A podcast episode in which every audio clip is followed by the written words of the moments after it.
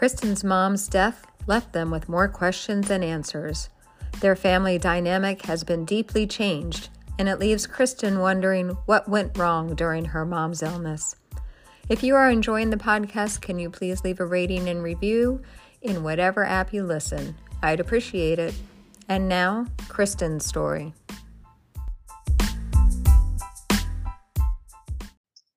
Hi, this is Beth. Welcome back to the Daughters Without Moms podcast. Um, today I have with me Kristen, and um, Kristen is a daughter without a mom, and um, she's going to share her story. And then I will come back at the end with a question or two. So I'm going to turn the mic over to you, Kristen. Thank you for being here. Thank you, Beth, for having me. And thank you for creating this place for those of us in this unfortunate members only club. We are actually not that big of a community, or it can certainly feel that way. So I appreciate you providing this safe space for those of us who are. Mm. And, uh, you know, I've been thinking about the best way to tell this story in the few weeks since we've talked. And because of those of us who have lost a mom, uh, a parent in general, know how your brain can go a lot of different directions while coping with that loss. So I figured I would just go with my heart and tell the story of um, my mom and, and how she passed and where it has placed all of us now and in our lives. So, um, I uh, I always thought I knew my purpose in life. I thought from a very young age my purpose was to be a writer. And of course, over the years, that purpose has not always been my number one priority, but I've always felt it deep in my soul that it would happen for me if I just kept working on it. It didn't matter how long it would take, the time would pass anyway. And I knew that that would become my ultimate purpose in life. And it gave me my place in the world. But my mother's purpose was just that. She was born to be a mother. And it's nothing that she wouldn't say herself if she were still here. But that woman was put on earth to be our mom. And I had said this when she passed that she wasn't just our mom, she was everyone's mom. And I am one of the lucky ones when I say that my mom was the very best mom. And listening to a lot of other people tell their stories, a lot of other daughters tell their stories. You know, some of them have these complicated relationships, but most of them have amazing mothers. And that was my mother, Phyllis. She was the salt of the earth, inherently good, inherently kind, involved. She put everyone, especially her children, before anything else. And every day when I wake up and I get my daughter ready for school, my goal is to just be the mother that she was to all of us and to everybody. Um, so I am actually the youngest of three children. I am an oops baby. My brother and sister are 11 and nine years older than me, respectively. And even though there's a significant age gap, we are all close. And my sister and I, especially, she's a huge reason why I am the person I am now. She's my biggest motivator. And honestly, you know, I have no idea how I would have been able to process what happened with our mom without her and my brother. Uh, but we as a family were a close family unit. And it's very clear to me now that I'm removed from this a few years. It was because of my mother being able to have that branch in all of our lives that kept us together. So my my mother was always in very good health for for being a you know in her early 70s she was very active she actually watched our daughter two times a week so every week she and my dad would drive down to our house an hour and a half to watch our daughter who at the time was two and a half and during covid uh, my husband and i had taken social distancing pretty seriously because our parents uh, both his and mine were immunocompromised. They were older, so we wanted to make sure that we were keeping them safe. So we really just stayed in our little pod um, which I do think has for sure, you know, impacted our relationships and friendships. But um, at the beginning of 2021, we were starting to feel like we were out of the woods. And we had scheduled vaccine appointments for them and felt like we were really coming up, uh, you know, to a finish line where we could resume some normalcy in our life. And in late January, my mother called me and said, I have 102 degree fever. I won't be able to come down to watch Sienna with my daughter uh, but I'll be there tomorrow. And I said, What do you mean you can't be here tomorrow? You have 102 degree fever. You need to get a COVID test. You're sick. Don't worry about it. And I got her a COVID test. She got tested and she was COVID negative and she was, you know, just sick. So a few weeks had passed and she had gone back to another urgent care. They said it was just bronchitis, but she just couldn't shake this this cold and this cough that she had. She was low energy. So she a few weeks later, she finally had come down to our house for our daughter's birthday. And when she walked through the door, I knew something was wrong. She was white as a ghost. She was very lethargic. She had no energy. She had taken a nap on our couch for three hours, which was not like her at all. She was not one to take naps, period. So I felt like she was a little disoriented, and I knew in my heart something wasn't right there. And I begged her to go to the doctor. Said, please go to the doctor this week. You need to be able to find out what's going on. And she said, Oh, I'm going to the doctor in two weeks, just to her GP, and I'll figure out what's what's wrong then. And during that time, I heard from my brother who lives, you know, two or three blocks away from them. And he said, you know, mom's not looking good. Something is wrong. I said, I know, please, like we have to get her to the doctor. So she waited until she went to go see her GP, and he sent her immediately to the emergency room. And at as soon as she got to the ER, now remember this is the begin, you know, beginning of 2021, so there's still very strict restrictions when it comes to hospitals and visitors and who can come in. So she gets transported to the ER, and where we find out that she has a very severe case of pneumonia, and she was actually septic, and her organs were starting to fail and it just all happened so fast and because we couldn't go visit her even my father wasn't allowed to be there we were at the mercy of nurses and doctors hopefully trying to call us and i remember calling the hospital and a nurse called me back and she said i don't know if you've spoken to anybody but your mother is very sick. And it just happened so fast I, I couldn't understand how she had gone from having bronchitis to being in, in organ failure and being septic and um, eventually we were able to go see her individually, one person every other hour. We had to dress in full gowns. She was in a special part of the ICU. And I walked in and saw her, and she was, she just looked completely different. And it was very heartbreaking for me. Um, but we had actually found out that she had a heart attack. And she had no history of heart disease.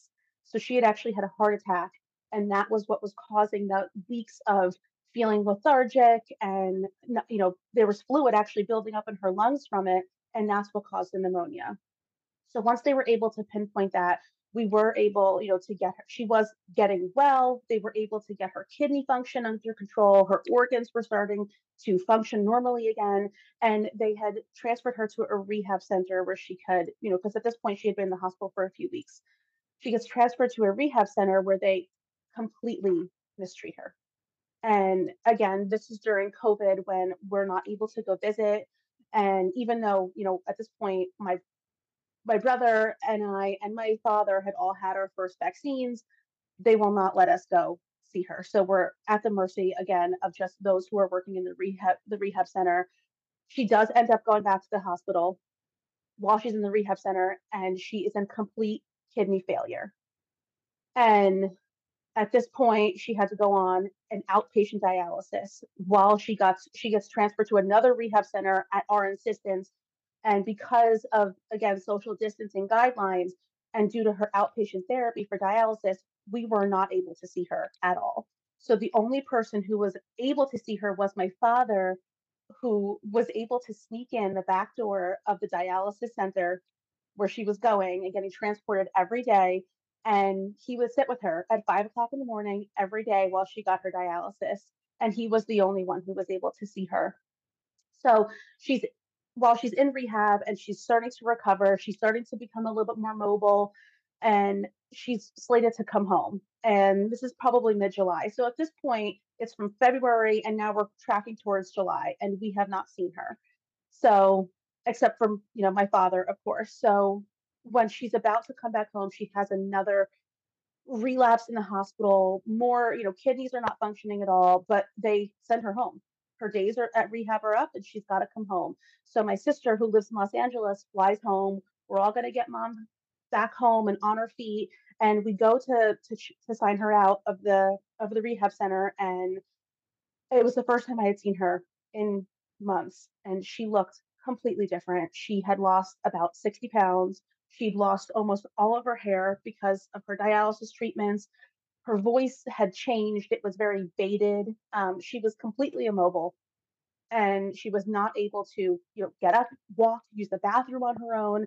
So we were very ill prepared for this. So we were able, she comes home and we, my sister and brother and I are looking at each other like, what are we going to do? How are we going to make this work? And the same day that she came home, my father started to act very peculiar. We knew something was wrong with him. My father, my father and brother ended up going to the ER, and my father is diabetic. He had a diabetic toe wound, and it was so deeply infected that it was down to his bone. So now he has to go into the hospital that my mother just you know, just got out of. He needs to get, you know, surgery to fix the wound and goes into a rehab center. So he was home with her one day before she died. And you know, he he was eventually going to take care of her and now he can't take care of her so now the care is on us and my sister again is home from los angeles she ends up staying for over a month and she really took a, a big brunt of that because i live far away and my brother was helpful but my sister was there so over the course of a month we were able to get her in home care and my father again is still in rehab trying to rehabilitate from this toe injury and in the middle of August, my sister goes back to Los Angeles and my mother goes back in the hospital. And at this point, she is in complete organ failure and she cannot breathe on her own. She's not eating. She is vomiting after every anything that she does eat. Can't keep anything down. So she's placed in palliative care. I received a phone call early Monday morning, said we we had to put your mom in palliative care. You need to come up here now. And my sister eh, at this point had only been back in California for maybe a week and a half. So she's getting on a plane. I'm up, I'm driving up there. My brother has to go and bail my dad out of rehab and sign him out so that he can come see her because at this point we're we're we're palliative care is end of life. And I actually did not know that until I said it to my husband, and my husband was like, you know, he's like, that's end of life care. So when I got there, I was the first one there, and she was in the ICU, and she had a mask on to help her breathe, and she couldn't speak. And she knew I was there, and I said, "Mom, I'm here. It's going to be okay. We're all going to be okay." And she was crying, and I, she looked at me right in the eyes, and all I could think in this moment will haunt me for the rest of my life because all I could think was, how awful to have your child in front of you. And at this point, my mom, I know my mother, and I know that she knew she was going to die. To be looking in your in your child's eyes and not be able to say, I love you, I'm sorry, or anything, you know, not to be able to say what you need to say to your to your child. And I knew that that's what she was thinking, and that moment will haunt me for the rest of my life. So at that point, we're speaking with the doctors, and they said, you know, she'll have no quality of life at this point. We can put her on a ventilator. And I said, please, absolutely not. You cannot put my mother on a ventilator. She, I, you, please don't do this to her. So we made a decision at that point to take her off all of her medications and anything that was supporting her at that point. We decided to stop all of those treatments, just knowing that this is not how she would want it to go on. And my sister at the airport had to say goodbye to her on FaceTime and I know so many people who had to do that during the pandemic. I just can't imagine how awful it was for her. She really doesn't talk about it. And I can't say that I blame her. Um, so at that point, the doctor said that, you know, once we take her off the medications and everything, it'll be a matter of hours. And it ended up taking 27 hours. She lasted another 27 hours. She waited for my sister to come. And my my my sister-in-law came, my my husband, and we were all in the ICU. At, at, one point, there were probably seven or eight of us in there, and I think that they were probably people. People on the floor just knew we're not going to mess with this family. We're not going to tell them they can't be here. But we were all there, and we were all there waiting. And at one point, you know, towards the end of the day, at this point, we're again, it's 27 hours, and we have been there for two days. And the one of the the nurses came in and she said, "You have to go. She will not go unless you leave." And I didn't want to go, and I said, "I cannot let my mother die alone. I can't do that." And they said, "She's not going to be alone." And sure, was she not alone? Was there a nurse with her? Probably. But at the end of the day, she was alone. And but I know her and she did not. She would not have gone if we were all still there. So we left around 6:30 and at 9:45 on August 27th, she passed. And you know, so we're we're a few years removed from it at this. And you know, it's it's starting to make me understand that her loss has rattled our entire family. And her loss has been felt so deeply, not just by her children or her husband, but losing her changed the world. And maybe not for everyone, but for the people who loved her, who knew how special she was, the world is not the same. For the people who who love us, who are grieving, their world is different now too. And we're all out here just trying to know what it's like to live in this new world where she doesn't exist, where she's not cheering you on, where she isn't sending you a birthday card that arrives in your mailbox two days before your birthday every year, where she's not asking how your day went. And it has made me feel like I have lost my purpose and I don't know where I fit in this new world. And what I've been trying to do for the last two and a half years is figure out who this new person is that replaced the old one. And, you know, it's incredibly hard for me to admit this, but it has, you know, broken me and our family unit in ways that are beyond repair. And we are trying, you know, we try to to to stay together, to have our holidays together, and it feels like it is slipping away and it is so obvious that, that she was the only one who really kept us together um, it's hard to admit that because we you know we don't want to admit that that's happening but it is and you know this loss has had major repercussions on my life it's entirely changed the way that i see the world and i eventually made a choice to leave a very stressful job because to me i was no longer the person that can manage that type of stress and it makes me wonder at what point do I let go? But to me, letting go of my grief is letting go of her again. And I do feel also that the way that our society views grief is such a problem because we as human beings are not com- comfortable with people being uncomfortable. So we put them into this little box and we put those sad people in that corner and we don't think about them.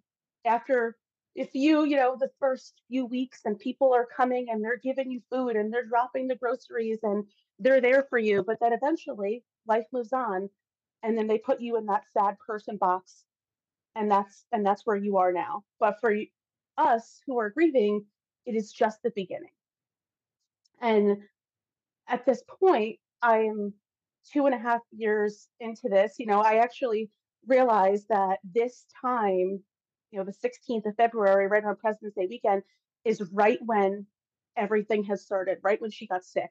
And I always tell myself it's not hysterical, it's historical, because I start to feel that that shortness of breath and that tightness in my chest. And I'm like, what's wrong? And I realize I'm coming up on that time of year where everything in my life completely changed. And now at this point, I am trying to just find where I am in this new world and who I am now versus who I was before, and trying to get to know her and what that means for the rest of my life. Yeah, everything changes in an instant, just like that. And it's never going to be able to go back to the way it was because it's physically not possible, you know?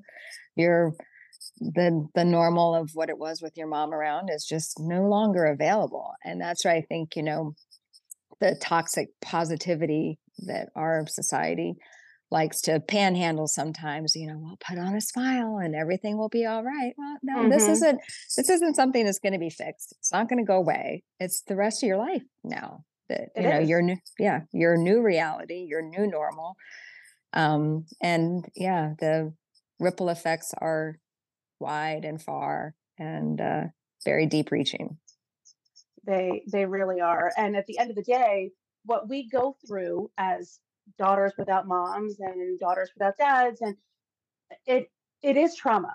What happened to our family was traumatic and it's it's one of those things that i try to block out and i try to say like it's i'm strong enough to manage it i'm strong enough to handle it and i think that my sister and my brother for sure feel this way too because uh, when we are together which is so rare anymore especially you know my sister lives across the country but when we are together it's like that pent up uh, feel that those pent up feelings because no one really understands. No, unless you have been in this in this side of the, the fence, you don't understand what it feels like. So, you know, when we're together, it's almost like this like explosion of emotions and pent up feelings that, you know, we check in with each other. But when we're together, it's like this explosion of like, oh, you are the only people who understand me because we're all still coping with it after all these years. And really, at the end of the day, we will never know what happened to her. Her death certificate actually was listed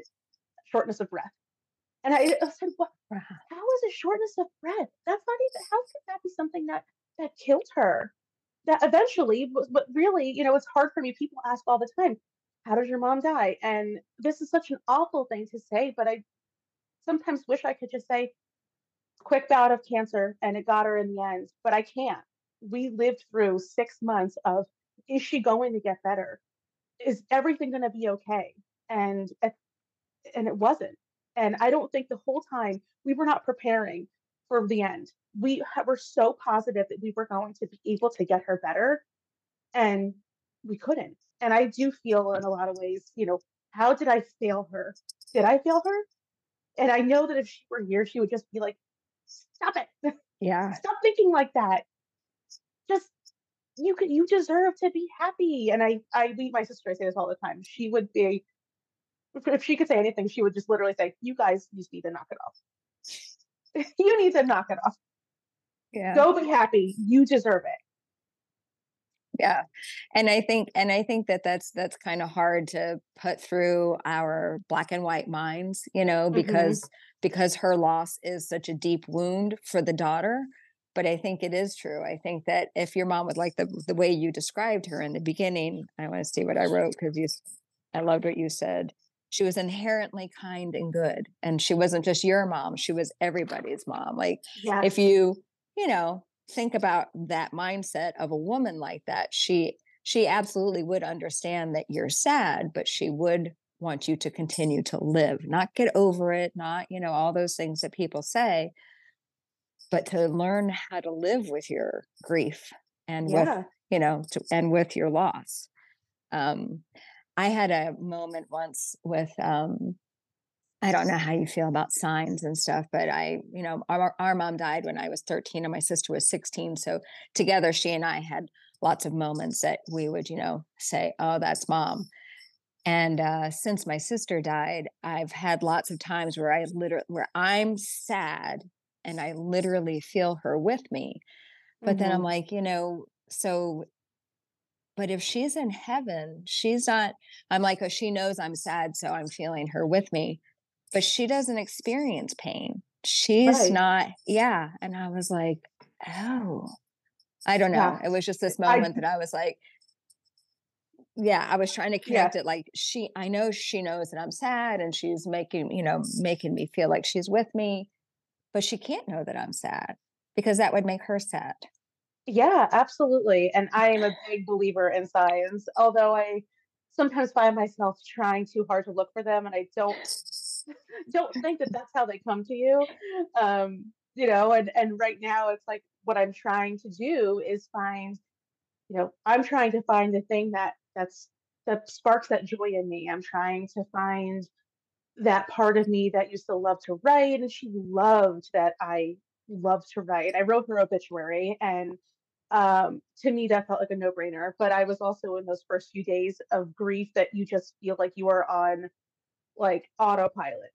Like you almost like can't feel the pain for a few days, for a while, and then all of a sudden it hits you. So now I'm trying to find the joy in those things again. I'm trying to, I'm so, I'm craving that purpose again for the first time in, you know, several years, trying to find that thing that really gets me excited because that is what I know she would want me to do. But for the first, you know, two and a half years, I couldn't, I couldn't see that far ahead. I couldn't mm-hmm. find it. Mm-hmm. And I definitely think that that's the thing that not a lot of people talk about when it comes to coping with this kind of loss. Yeah. Is it you you mean that you feel lost? Is that what yeah, you're you, yeah. Yeah. I you feel yeah. lost in the thing and the things that used to to get you excited, the things that you felt were, you know, your purpose in life, it's gone. Mm-hmm. I don't think it's gone forever, but it right. definitely takes a bit of a backseat while you're trying to cope through everything else that's happening. Right. Because like you said, your perception and your, you know, like your lens of the world changes. Yes, absolutely. With that loss. So things are different, you know, after that. Absolutely. Yeah. You mm-hmm. have, you know, people, you know, when you're at work and you have clients who are getting so angry about X, Y, and Z, and you want to just say, you know, my mom died. How, why do you care about what, about that? Why does that make a difference? But eventually, you know, you can't you cannot keep thinking that way because everyone else moves on, but you do not. So for me, I had to make that change in my life because it wasn't going to change for me. Mm-hmm. And I knew that if I if I stayed in, in in that setting, I would never be able to I would never be able to find the reason to, to really stay in it anymore. I never could find that purpose there. Mm-hmm. So I had to make, you know, a life change at that point because it, it just didn't, it wasn't resonating with me anymore. Mm-hmm. Mm-hmm. Um, and it's ironic because I mean, you you talked about how that society, you know, allows you they they facilitate your discomfort for a little bit, but then you get put into that box and you get kind of pushed aside. It's one of those things where when you feel it, you know, especially because at that when I lost my mom, I there's never a good time to lose your mom, no matter what anybody says. So when I lost my mom, I was 36. I had a two year old daughter, she was three actually at that time. And I felt like, how am I, how am I going to be a mom without my mom? She's the one who cheers me on on the days where I'm like, oh, I got it all wrong today. And she's the one who cheers me on. I'm like, how am I going to, how do you, how do you cope with that now?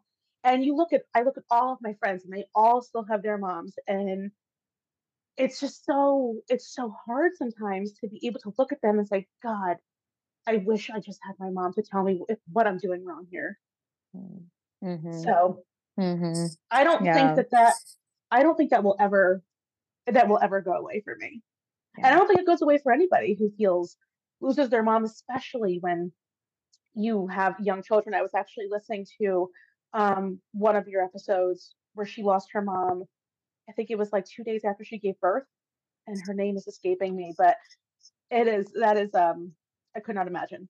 Mm-hmm, mm-hmm, you know, yeah, and I've lived yeah. through this, so like you want to think you can imagine, but you can't. You can't mm-hmm. imagine what mm-hmm. that what that kind of pain feels like. That's mm-hmm. entirely different.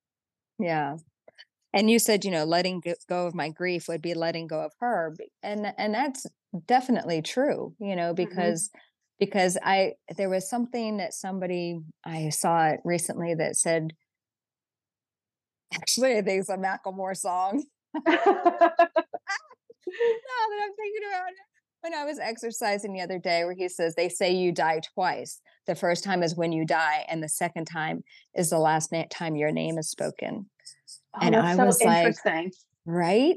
And that's so, so interesting that's why I love this platform and and that we can talk mm-hmm. about our moms and keep their names alive and moving and their memories um, because that to me that is part of one of the hats that I wear as a daughter without a mom and the only one left yeah. in my family is to keep to keep them alive to keep talking about them and saying their names and you know I, that's part of what we what we carry with our loss Absolutely, absolutely. And we um every year when I was a kid, we used to vacation in Aruba and with my mom's uh, best friend and her husband. And we have not gone in several years. Um, my husband and I actually purchased it from my parents uh, in early pandemic days. And this past year was the first year that we went. And we went with my aunt, who used to go with us every year. And we both had this very unspoken, I think, tension and nervousness about going because going back to that place where we had these really strong, sharp memories, like being in the exact same room that I stayed in with my parents as a young child, I said to my husband, I'm like, I'm going to walk in here and either I'm going to be euphoric or I'm going to be a puddle. And I really don't know which way I'm going to go. Um, but being there with her, with my own family, was one of those things that actually turned out to be so special. And to Mm. me, it felt like that we turned a corner. And in that that week there, we were talking about her with so much positivity and not with the grief, but with the memories that we had. And that felt like a very pivotal moment for me. Like I was able to really feel like I wasn't afraid of that place. We could celebrate her in that place. Mm. And now I, I said, I'm like, well, we've we've returned that corner so we can come back now. Mm. That's not beautiful. That's awesome. yeah. Yeah. Yeah. Yeah, that's great. Yeah. I think, you know, part of the healing journey is just diving right through that pain. You know, I think we hmm want to avoid it, but I think I think to learn how to live with it, we've got to acknowledge it and name it and deal with it because it's it's not going to go away. So sharing memories like that and you know going back to a place where, like you said, could be euphoric or could be devastating. Um, yeah, I'm glad that it turned out to be the positive one for you. Yes, Yeah. me too. And Mm, it really it was across the board and you know, we were so happy that we fin- you know, we decided to finally go. Um, but it's it's hard even when you're, you know, two and a half years into it, you still have and I think it doesn't matter how long you're into it for, but you still have bad days. I have days all the time where I'm like, this sucks. Is this ever not going to suck so bad? and mhm. am I ever going to just, you know, and sometimes my husband's like, well, what's the matter? I'm like, for the rest of my life, just assume that if I wake up and I'm not myself, you know what's wrong. Yeah. I'm I'm having I'm having an not great day. Mhm. And I mean, I'm sorry to tell you, but I'm 40 years in and I still I miss my mom. I just we just I work for a company that's celebrating 100 years of business this year and we wrote a book that I mean, we worked on it for like 18 months. And when it finished, I was like like, you know, I I really wanted that affirmation from her or my dad or my sister and you hmm know, yeah, unfortunately we carry it with us for the for the rest of our lives. Um Yeah, you have these moments where you forget, right? I have moments that I wake up and I think, oh, I need to call my mom today, and I don't really think that that ever goes away mhm. for the rest of your life, yeah. from what I from what I know Yeah. so Yeah. far. But part of that is because that's the love that we're still carrying around for them, you know? Um, you know, Grief is the say, price of is the price of love. right, grief is love looking for a home. Yeah. Yeah, hmm Yeah, it's for true. sure. hmm I uh, I don't know I don't know if you've seen this, but there's a clip of Andrew Garfield talking about. I think he's on a, a, a show that it's escaping me, um, but talking about the loss of his mom. And he was probably you know two and a half years into it too, and he actually said he gets very emotional on it, and he said he's like this is not. He's like I love talking about it. I love talking about this because it's all the unexpressed grief, all the unexpressed love and I love talking about her. And it doesn't matter that it still upsets me because this is where we never get enough time with each other, and this is just all the love that I still have that has no place left to go. Yeah. And I saw that almost, you know, maybe like a month or two after she passed, and it still hits me so deeply when I watch it because Mm. I've, I of course have saved it into my archives of things that sometimes you need to just rewatch. If you have not seen it, I would definitely recommend. Andrew Garfield, is that what you said? Yeah, I think he's Mhm. on um oh gosh, he's on a night uh one of those like shows. I can't remember the name of it. It's escaping me. Oh, I can't remember his Uh, name. But if you look it up, it's it's pretty easy to find. Is he the one? I saw a clip of somebody who like often picks up the tab for women's like breakfasts and stuff if he's out and he sees women Oh, that I are don't think so. I, okay. I don't think that's him, but I would love to know who that is. yeah. well, you send me Andrews and I'll send I you the one I'm talking about. yes, please do. I Uh-huh. will find it and I will send it to you. Great.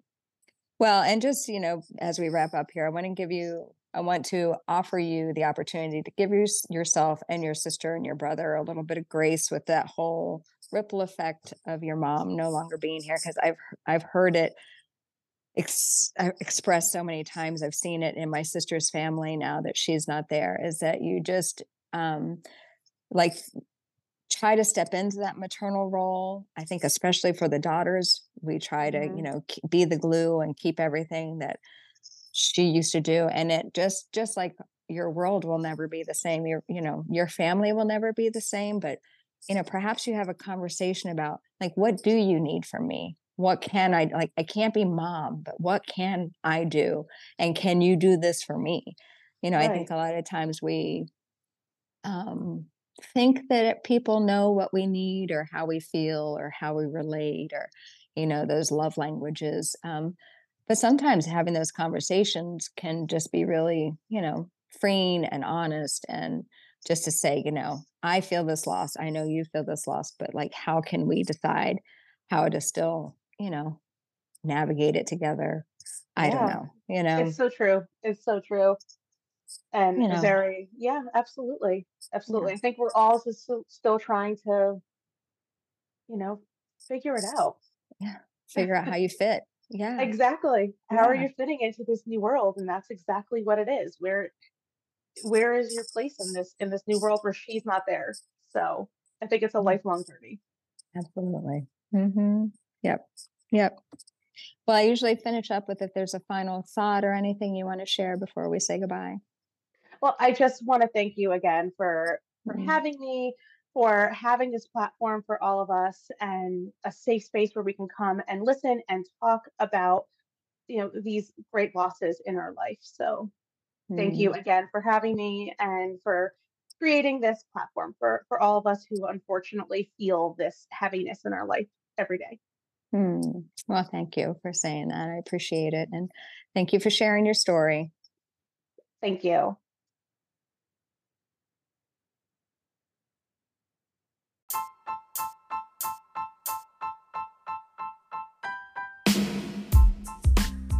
If you'd like more information on my thoughts about the grief journey, please visit my website, www.yourgriefjourney.com. If you'd be interested in sharing your story on the podcast, please send me an email to daughterswithoutmoms at gmail.com.